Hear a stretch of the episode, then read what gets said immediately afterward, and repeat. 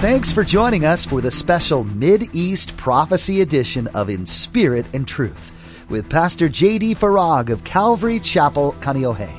Pastor J.D. shares the Mid-East Prophecy update from an Arab perspective as he connects the dots of current events geopolitically with last days prophecies biblically. It is our belief that the next event on God's prophetic clock is the rapture of the Church of Jesus Christ. It is our hope that these Bible prophecy updates will not only ready you and steady you for His return, but that they will also encourage you to share the gospel with others in order that the rapture will not be as a thief in the night. In this time of uncertainty related to the pandemic, social unrest, and global violence, we can begin to ask, where's God? Pastor JD assures us today that God is still on the throne and in fact, Everything is happening according to his plan. He needs to disturb point A, this life, to get Christians to point B, eternity with him. Now, don't forget to stay with us after today's prophecy update to learn how you can become a Facebook friend or watch the weekly prophecy update on YouTube. Now, here's Pastor JD with today's prophecy update as shared on August 2nd, 2020. I am keenly aware that even as I speak from behind this pulpit, as is my privilege to do, that I'm speaking to some here locally that have lost your job, your livelihood. I know many online. If the numbers I'm reading are the same numbers you're reading, and if there's an accuracy to those numbers, then just by virtue of those numbers, there are many that are watching this and it's not looking very good. I do want to encourage you. God will always provide, and He will do so in ways that perhaps you could have never imagined. He will provide from an unseen treasury in ways that you could have never dreamed of. He will always provide. He will always take care of his own. I am of the belief that the world economy is on the brink of a total financial collapse. It's just a matter of time. I am also of the belief that the Middle East is on the brink of an all out war. This is exactly what we were told would happen in Scripture. Numerous prophecies in the Bible speak to this happening yet future. I would argue that COVID 19 is the way everything will be brought down in order to reboot what's being dubbed as the Great Reset for a brave new world order. Their words. Their words. While I realize that what I'm about to say might be difficult for some to grasp, I say it nonetheless. God is the one that is allowing all of this to happen. Keep in mind, and this is very important, and this is where a lot of Christians get into a lot of trouble concerning their relationship with a loving God. The devil is God's devil. The devil is not God's equal. The devil's not omniscient, omnipotent, omnipresent, all knowing, all powerful, all present. He is a created being. He is limited. And he can only do that which God will allow him to do. And God will never allow the devil to do anything unless in the end it serves his ultimate purpose and is for his glory, his kingdom, and our good. The devil can do no thing. Wait a minute, Pastor, what, what are you saying here? God's allowing all this? Yeah. God is allowing all of this to happen. Everything is going perfectly according to God's prophetic plan. Now, this brings up a question. And It's the why question. Why is God allowing all of this to happen? Good question. I believe there are two reasons. First, for the Christian, God is allowing our lives in this world to become so miserable and intolerable that we won't want to stay here any longer. God is allowing this to happen so that we'll want to get to Alexandria, our final destination, as quickly as possible because this is so miserable and intolerable. I have to confess, I know I've shared this before, I'm just being open and candid with you and um, transparent, but you know, my wife was born and raised Kailua girl. We met in the on the mainland 34 years ago. wow, that was a long time ago. and we moved here in 2003 to start this church. And, you know, they say you can take the girl out of Kailua, but you can't take the Kailua out of the girl. So I brought her back. You know, not that I'm a martyr for the cause. you know, sure, God called you to go to Hawaii and start a church. To which I was like, Here am I, Lord. Send me. Somebody's got to do it. You know, I have to say, and I don't want to come off like a Debbie Downer. But the sun doesn't quite shine as bright as it once did. The beach isn't as beautiful as it once was. And that's a good thing. Because to me, it's, I believe, God's way of saying, you know, if you're too comfortable down here, you're not going to want to leave. It's only when things become uncomfortable and miserable and intolerable, as they are, that's when you want to leave. In high school, I was a teacher's kid. My father was uh, a teacher, and he was my teacher, and uh, made me call him Mr. Farag. And I rebelled. I got suspended, almost expelled, almost didn't graduate. High school for me was horrible. And it doesn't help when the teachers say, hey, your high school years are the best years of your life. I'm, I'm sitting here going, this is it? This is as good as it gets? This is the best it's ever going to be. Wow. It's all downhill from here on out. But I just, I couldn't wait to get out, couldn't wait to graduate. Had a teacher, not a Christian, took me aside. This was the Lord. You know, the Lord can speak through non Christians, by the way. You know that, yeah? This was the Lord. Before I had come to a saving knowledge of Jesus Christ at age 19, after I graduated, this teacher took me aside and said, Listen, if your high school years were so good, you would never want to graduate.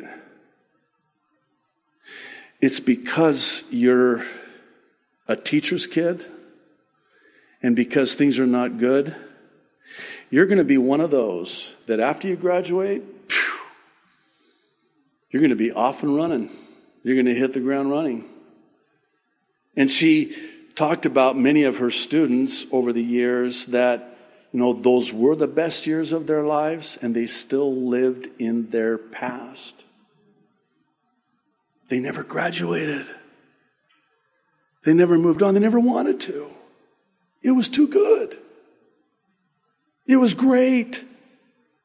This is why, and you'll forgive me, I, I still struggle with the whole make America great again. Because when, when and if our lives here on earth are so great, then eternity is not. You've heard it said that God comforts the afflicted. Have you also heard it said that God will afflict the comfortable? You know, God has a problem. Not that God has problems, but for lack of a better way of saying it, the problem God has, well, we're the problem. The problem is, He wants to get us from the proverbial point A to point B. But the problem is, we're way too cozy and comfortable in point A, and we're not even thinking about point B. It's not even on the table. So, what's God going to do to get us to even consider point B? Let alone move us to point B? Oh, he's really good at this. He disrupts point A. He disturbs point A. He allows difficulty and hardship in point A. And then here we are in point A going, God, what are you doing? Oh, I have your attention now, don't I? Yeah, what? Uh, I want you over here. And the only way I can get you here is to get you to let go of here. You see where I'm going with this, right? Would you believe me if I told you that since this crisis hit, there have been multitudes, we'll, never know this side of glory, multitudes of people that have come to a saving knowledge of Jesus Christ because of this. And I, let me take it even further. So many Christians have come back to the Lord gotten serious about the things of the Lord because of this. That's why God's allowing it for the Christian. Well, there's the other side of it too, sadly and conversely. For those who are not Christians, their lives will become so miserable and intolerable too. But they will be left behind and will do anything to get back a semblance of normalcy. What's being dangled before them is this yet future vaccine that is their golden ticket. You want your life back? You don't want to have to wear a mask? You don't want to have to social distance? You want your job back, your life back, your freedom back? This is how. And, it's ironic because they call it new normal, which is a paradox of paradoxes. Because if it's new, it's not normal. And if it's normal, it's not new. New normal. Over the last four months, I have learned so much from so many of you, particularly online members, that have sent me really good information to inform me because when, when this first happened, we really didn't know what we were dealing with, right? And then as more information started coming out, we began to realize what's really going on. This is an agenda. And God's allowing it. And by the way, I would probably be grossly remiss were I not to say that if you still believe that life as we once knew it is going to return, I'm sorry to tell you, it will never return to the way it was. We passed that point of no return really months ago, actually. Our lives here in this world will never be as they were prior to this. I've done my best, particularly over the last four months, to provide you with the significance of all that's happening through the lens of God's prophetic word. And for the benefit of those who maybe weren't with us I would really encourage you to go back, starting with the March 29th prophecy update, and then the updates that followed and ensued as well.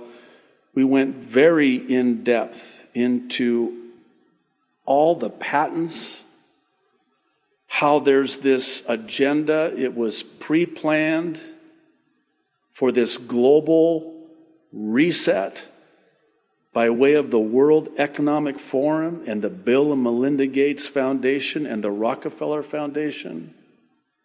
This has been in the works for years.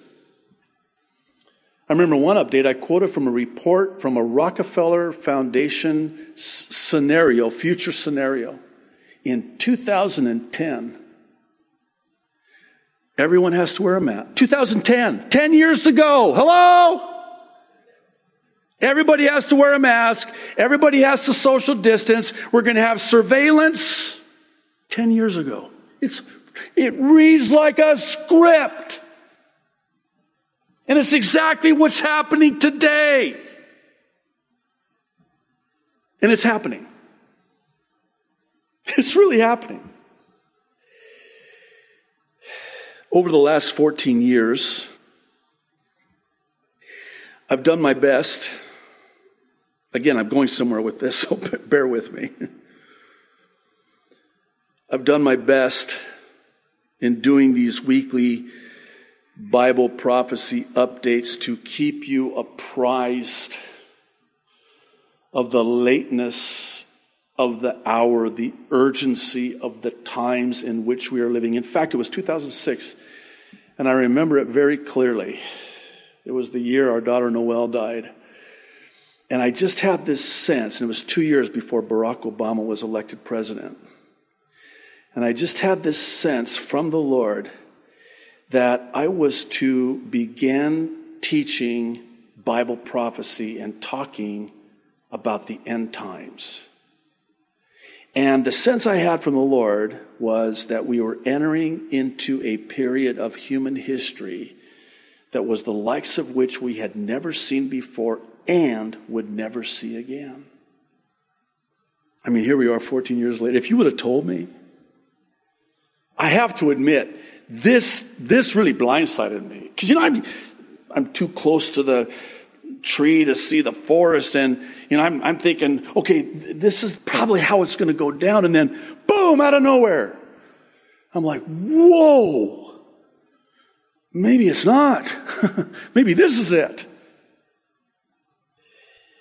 I mention this because I truly believe with all my heart that we are now closer to the rapture of the church than any of us could possibly even begin to imagine.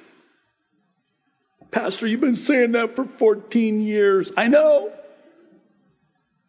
But we're actually closer because every day makes us one day I know that's deeply profound, but that's.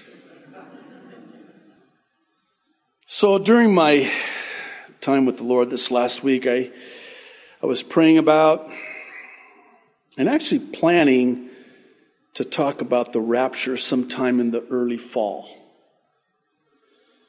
But the reason I'm doing this today is because everything is happening so fast. Simply put, the scenario that seems to be swiftly playing out, please listen to me and hear this. It's the sudden rapture for us and the sudden destruction for them. And if you're anything like me, Nothing is off the table. Let me explain what I mean by that. it's like anything goes now. And if we took anything off the prophetic table, we would do well to get it back on the table and revisit it, especially when it comes to Scripture and prophecy in the Bible. Prior to this crisis, we viewed Bible prophecy differently than we do now. Would you agree? And I think rightfully it has caused us, forced us to revisit many of the scriptures in the Bible, these prophetic passages. One such passage for me personally is 1 Thessalonians chapter 5. I want to read verses 1 through 5. I had to put this back on the table, blow the dust off of it, as it were, and revisit it. Paul is writing in the context of the rapture. And he says, verse 1 Now, brothers and sisters, about times and dates, we do not need to write to you, for you know very well that the day of the Lord will come like a thief in the night. While people are saying peace and safety. Now, in the original language of the Greek New Testament, that word safety is the Greek word asphalia, and it can be translated security or safety. So let's go with safety. Peace and safety. While people are saying peace and safety, destruction will come on them suddenly. Sudden destruction. You know the thing about sudden destruction? It's sudden. Again, I know very profound. And then Paul, really echoing the Savior himself, draws upon the analogy of a woman in labor with birth pains. And he says the destruction will come on them suddenly as labor pains on a pregnant woman. And I want you to listen very carefully to what he says next. And he says, and they, they, keyword, will not escape. The implication being is that there will be some who do. Are you thinking what I'm thinking? But you, he says, they will not escape, but you, brothers and sisters, are not in darkness. So that this day should surprise you like a thief. I mean, I know it's a, a, a, Jewish idiom, but think about this, this whole thing of a thief in the night. Have you ever had a thief text or call and say, hey, I want to, is 2 a.m. good for you? It's the element of surprise. This day should not surprise you like a thief. You are all children of the light and children of the day. We do not belong to the night or to the darkness. Notice the delineation, the distinction between we and they. In chapter 4, we just talked about it. The, the chapter prior, again, in the context of the rapture, he says, we who are alive and remain, not they, we will be caught up. They won't. Dare I say, we will escape the coming wrath. The Bible, though written long ago, is inspired by our Creator. God chose to speak His truth through ordinary men, but these men had their eyes fixed on their Heavenly Father. Their words hold a great deal of meaning for us in our world today, and maybe more so in the times we're in. Much of the activity of this world is mirrored in the pages of the Bible and is pointing to a new era that we need to be aware of. In Pastor JD's weekly Mid East prophecy updates, He's been searching the scriptures and the news headlines and sharing with us what he's found. You can access these updates by heading to inspiritandtruthradio.com and clicking on the YouTube link. Jesus will be returning to the earth soon to judge the evil that has been destroying it. And that return, friends, is drawing closer with each new day. Pastor JD tells us through these updates each week where we are in relation to Bible prophecy and how close our Savior's return just might be.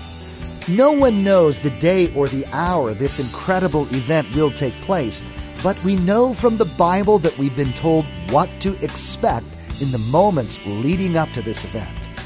If we adopt a sense of anticipation in our daily walk with Jesus, we'll also gain with it an urgency to share the gospel message with the world around us.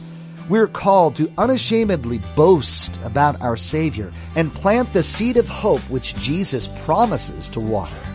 Share Jesus with someone today and join us for another edition of the East Prophecy Update right here on In Spirit and Truth.